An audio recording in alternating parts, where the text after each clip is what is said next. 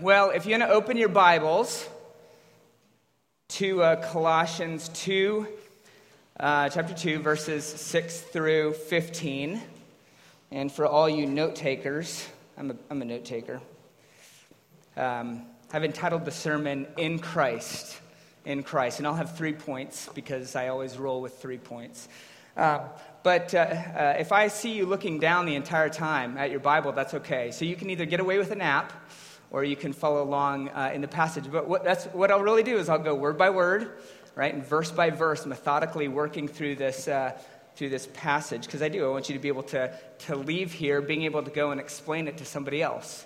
Uh, be able to teach somebody uh, maybe at work or uh, teach a family member.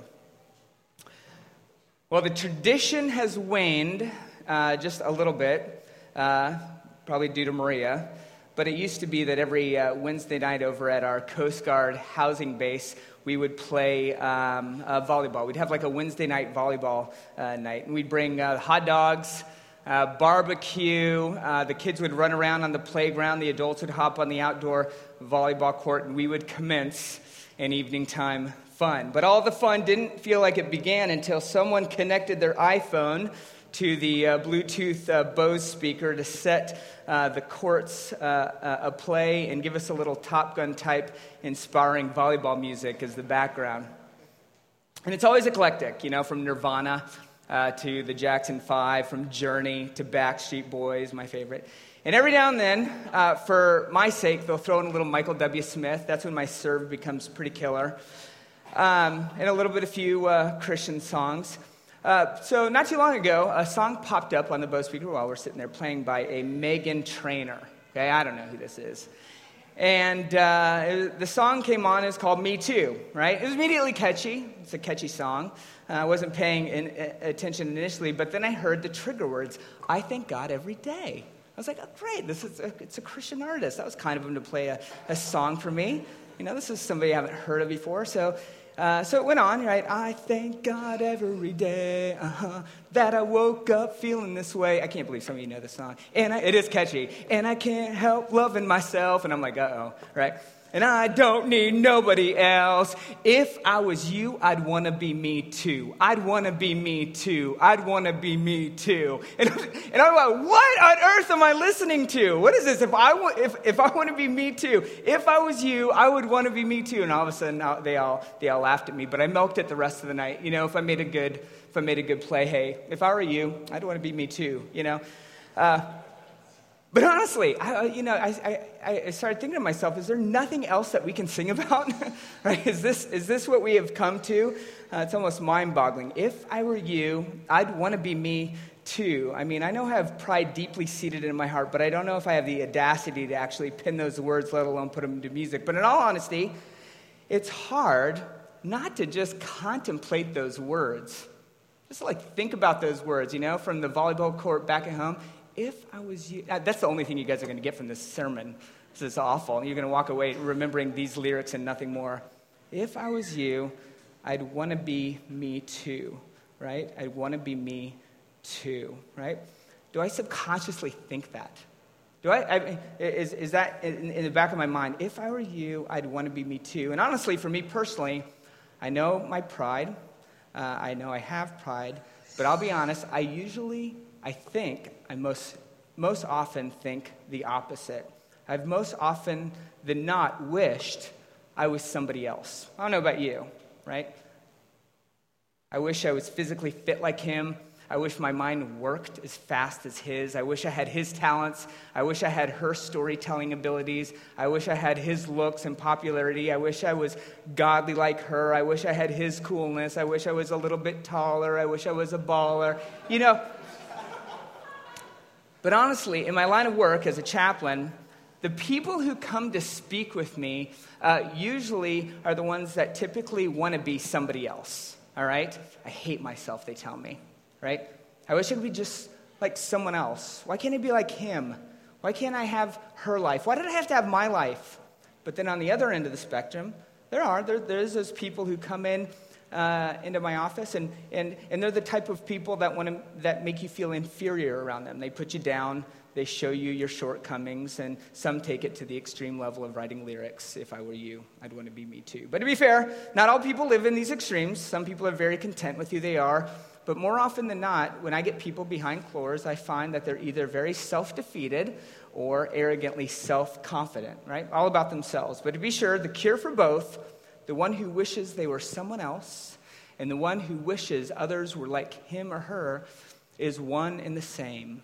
In order to fundamentally see yourself rightly, to find your ultimate identity, to have the right type of esteem, or to keep yourself humble, is not to look inward or toward yourself, not to the person to your left or to your right, but to look at yourself and to see yourself and to find your identity ultimately in your Savior, in your Lord, in Christ, your King, the King of glory. Okay? So when you, as Christians, right, here at Trinity, think, think of yourself, even of your fellow Christians, it should always be with the tagline, in Christ. Hi, I'm Luke in Christ. Right. Hi, nice to meet you. Um, why? Because as Christians, you are in union with Christ. I am in Christ. We as Trinity Church are in Christ. It's a cure all. It's a cure to depression.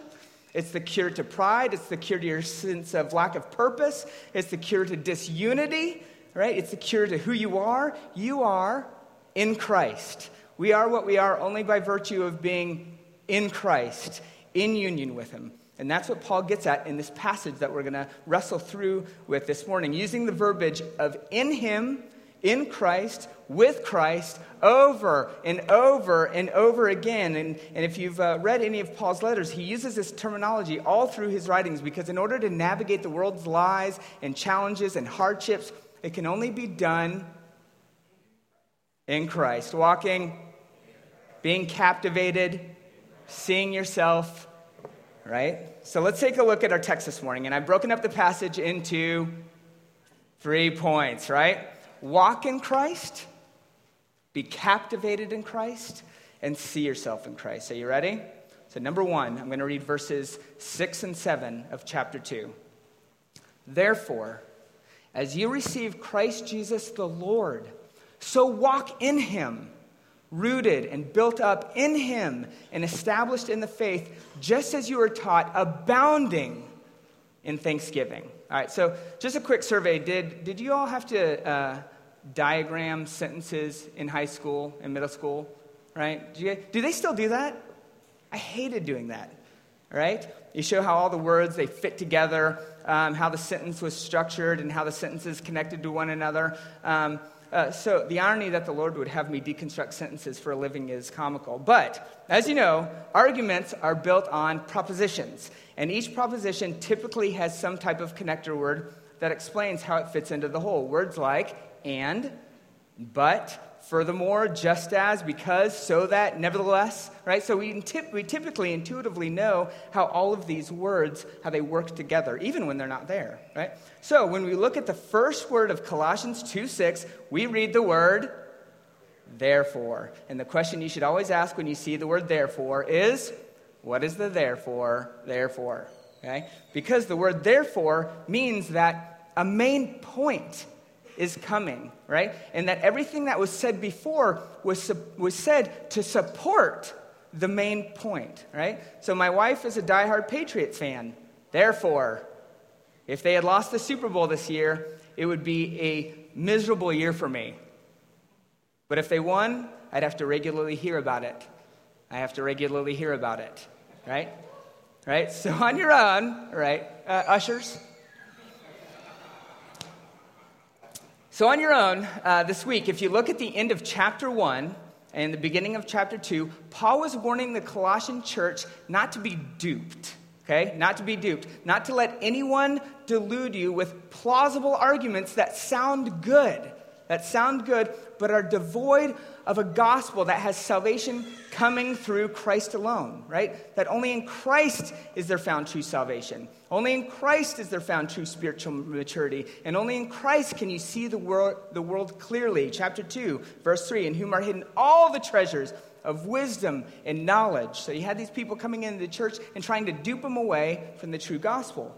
Therefore, after all of that, Paul says, as you, as you receive Christ Jesus the Lord, so walk in him, right? Don't be duped by walking in any other path. Salvation and spiritual maturity and true wisdom is only found in Christ. So walk with him, verse 6. Okay, are you following? All right, now, I also find it fascinating how Paul here in verse 6 identifies Jesus when he says, Therefore, just as you receive Christ Jesus, the Lord.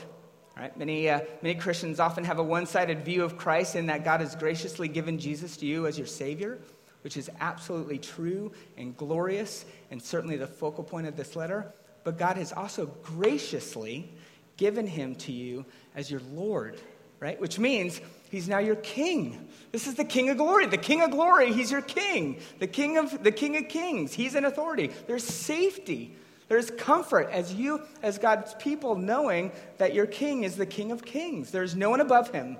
But that also means you're no longer to walk by the, on your own. You're no longer to walk by the beat of your own drum. But your life and your doctrine is to come under the submission of Christ Jesus as your Lord, right? In every area of life. That's why Paul goes on in verse 7 to say that we are to be rooted and built up in him and established in the faith just as you were taught. They knew these things, just as you were taught. Just as you were taught. You know these things, right? Most of us know these things. The truths of Christ. You, you were taught these things, but are they planted in your life? Are they planted in, in our life? And it's fun to see Paul now explode with imagery in those words rooted like a tree and built up like a building and established, a word used in the Greek for settled law, right? In other words, our root system, our building, our doctrine, it is strong, right? It's firm and it's unwavering. No other teaching, no other philosophy, no other religion, no other way of thinking can or should rival or, or rattle our gospel that we have, that God has given us, that we're to live by, right? In Christ, we are to walk in complete confidence because our immovable, unchanging, ever reliable Lord who has saved us by grace, abounding in thanksgiving, Paul says. Father, thank you for saving me. Jesus, thank you for dying for my sins. Spirit, thank you for opening my eyes to the truth. God, thank you for your patience with me. Thank you for your compassion. Thank you for your mercy. Thank you for your forgiveness. Thank you for this new identity this new idea that my identity is not bound up in power and money and looks and status and pleasure anymore, but now it's, it's bound up in Christ, bounding in thanksgiving. So Paul says, walk in Christ as your unshakable Lord, abounding in thanksgiving. Right? Which brings us to our second point. Number two, and I'm, I'm just going to read verse, verse 8. Number two, be captivated in Christ. And Paul goes on to say, see to it that no one takes you captive by philosophy and empty deceit, according to human tradition, according to the elemental spirits of the world, and not according to Christ. And unfortunately, appealing to this verse on religious grounds will not get you out of high school or college philosophy course. Uh, I tried it several times. Uh, I remember looking through the required courses I'd have to take at the Christian university I'd be attending and seeing Intro to Philosophy, and I thought, what kind of heathen school is this? All right? But just to simplify that a little bit, is the word philosophy is actually a transliteration from the two Greek words what? Philos, love, right? And Sophia, wisdom. So, the love of wisdom. And the way we understand the field of philosophy today is that it asks basic questions about life and how it all works, like what is real? How do we know? What's right? What's wrong? What is beauty? How do we reason? And how do we argue? How do we define the abstract? How do we govern ourselves? And the list goes on. And as we know, philosophical conclusions have consequences. The pen is mightier than the sword, right? They do. We are constantly living within the framework of the philosophical conclusions of those that came before us, from government to law to art, and just on the immediate level, how this building was built, right? What it looks like uh, on the inside, uh, what you're wearing, uh, how long I publicly speak, you know, how we choose our songs, the duration of a service, right? And those philo- philosophical conclusions have consequences. We, we philosophize about everything, right? And we implement philosophical categories even to explain things in Scripture, like the word Trinity, right? The word is nowhere used in the Bible. It's a word that was invented in the process of philosophizing. How do we explain that God is one in being, yet three in persons, right? He is tri, three, unity, one, Trinity, right? That's how we come to these conclusions. So philosophy can be good. It's the process of thinking and asking questions, explaining, and God calls us to ask and think and explain. But here in Colossae, there was a, a philosophy that sought to explain how to relate to God devoid of a true version of Christ. So it was a Christless philosophy, it was a Christless religion. Are you following? In fact, Paul said it was deceitful, it was empty deceit promising someone a big cup of refreshing water in a desert land, but the cup was absolutely empty. And Paul goes on to say it was according to human tradition. In other words, it was, it was made up by man. And even more, Paul says it was according, it, it was according to the elemental spirits of the world. In other words, this teaching was demonic. It was satanic. He was the father of lies, who's been deceitful from the beginning. And again, Paul goes on to say that this religion, this philosophy was deceitful because it was not according to Christ. In other words, it didn't teach a biblically truthful version of who Jesus was in the gospel. That salvation was by grace, through grace alone, through faith alone, in Christ alone, right? And just to be clear, there were elements of Christ in the religion. We learn that as Paul describes this philosophy throughout the letter, but Jesus wasn't the centerpiece. Jesus wasn't the head, right? He wasn't the supreme Lord. Jesus wasn't the way and the truth and the life. He was offset a bit, right? And this goes for various religions and philosophies today. Some religions are completely devoid of Christ, so those are easy to see as deceitful and satanic. It's the religions or philosophies that keep Christ but set him to the side a little bit in their explanation of how one is saved. Those are the ones that are more difficult to recognize, right? Now, hear me carefully. Mormons, they make confessing Joseph Smith as a prophet a stipulation for heaven, right? Offsetting Christ alone. Jehovah Witnesses, they reduce God, Christ to a God rather than God himself offsetting Christ's supreme glory.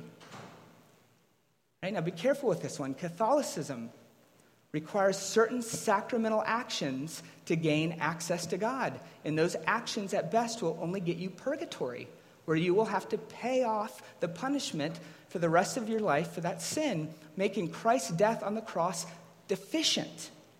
Again, offsetting Christ's finished work on the cross alone, right? And when you walk into maybe a Mormon church, a Jehovah Witness church, a Catholic church, they certainly talk a lot about Jesus, and they may have a lot of pictures of Jesus everywhere, but their version of the gospel are ultimately not according to Christ because they don't put Jesus at the center as the only means by which we must be saved, as the way, as the truth, as the life, as the blazing center. Okay? Satan is tricky. That's why Paul says, Don't let anyone take you captive and steal you away from anything that doesn't have Christ as the centerpiece, as the only means by which we might be saved. Instead, if you're going to be taken captive to anything, be taken captive to Christ and Christ alone, right? Be captivated by Christ. Let him steal you unto himself. So walk in Christ, be captivated in Christ. And lastly, see yourself in Christ right? And I'm going to be reading from verses 9 through 15 if you want to follow along. For in him the whole fullness of deity dwells bodily, and you have been filled in him, who is the head of all rule and authority. In him also you were circumcised with a circumcision made without hands by putting off the body of the flesh by the circumcision of Christ, having been buried with him in baptism, in which you were also raised with him through faith in the powerful working of God who raised him from the dead. And you, who were dead in your trespasses and the uncircumcision of your flesh, God made alive together with him, having forgiven us all our trespasses by canceling the record of debt that stood against us with its legal demands. This he set aside, nailing it to the cross. He disarmed the rulers and authorities and put them to open shame by triumphing over them in him.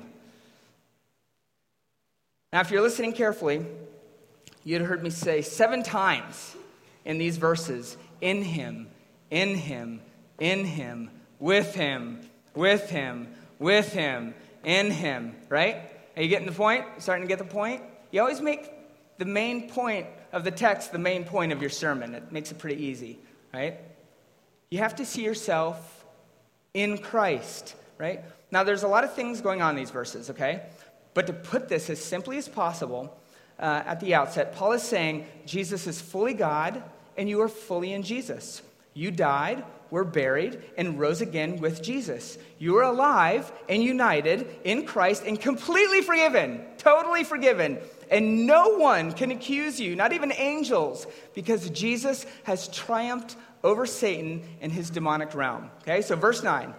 In him, the whole fullness of deity dwells bodily. In other words, Jesus is truly God and truly man. The full nature of God and the full nature of man is in the one person of Jesus. It's beyond our, our finite minds can comprehend. In the theological world, we call it the hypostatic union, right? Jesus is indivisibly God and man. He's the Son of God, He's the Son of man. Verse 10 And you have been filled in Him who is the head of all rule and authority. So just as Jesus is truly God, you are truly in him and he is truly in you. There is now an inseparability with us and Christ. How cool is that?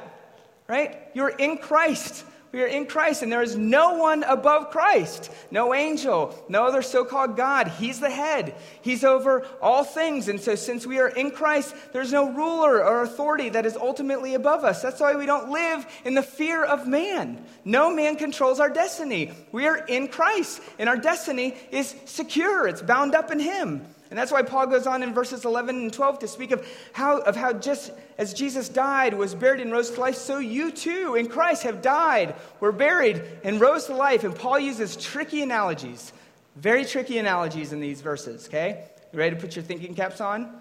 Look at your Bible. This will be fun to discuss over lunch. He says, In him you were circumcised with a circumcision made without hands by putting off the body of the flesh by the circumcision of Christ. And as we know, circumcision was a sign given to the Jewish boys on the eighth day after their birth. It was meant to set them apart as God's people, but it was also to be a physically visible reminder that Israel's very existence, right? That any type of procreation that was happening, if you're following with what I'm trying to say, was purely a gift of God. It's to be a physical reminder. Any type of children. It's a gift of God. But in our passage here in Colossians, Paul is using the word circumcision to highlight the poignant imagery of the death of the foreskin, okay? The death of the flesh, flesh. So just as the foreskin is cut off with hands and dies, yes, he's comparing us to foreskin, right? Likewise, we in Christ have died a similar death yet without hands, the death of our old sinful self because of the real death of Christ. So in Christ, we died. Right? In verse 12, he goes on, in having been buried with him in baptism. In other words, just as Jesus died and was buried, he went into the grave, so you too died and, as it were, went under the water. In fact, that's what the word baptism means to immerse, to go under. You were down under the water, dead, unable to breathe. But, verse 12, you were also raised with him through faith in the powerful working of God who raised him from the dead. You were brought up out of the water uh, to life by God's power, the same power that raised Jesus from the dead. So just as Jesus died, he was buried, and he rose again. So you too have died, were buried, and rose again. Just as Christ is alive, you were alive, right? You were alive. And, and it was all by an act of God alone, which is why we read it was through faith. It's never faith in ourselves. It's not faith in living a good life. It's not faith in our accomplishments. You take zero credit for your salvation because what do we read here?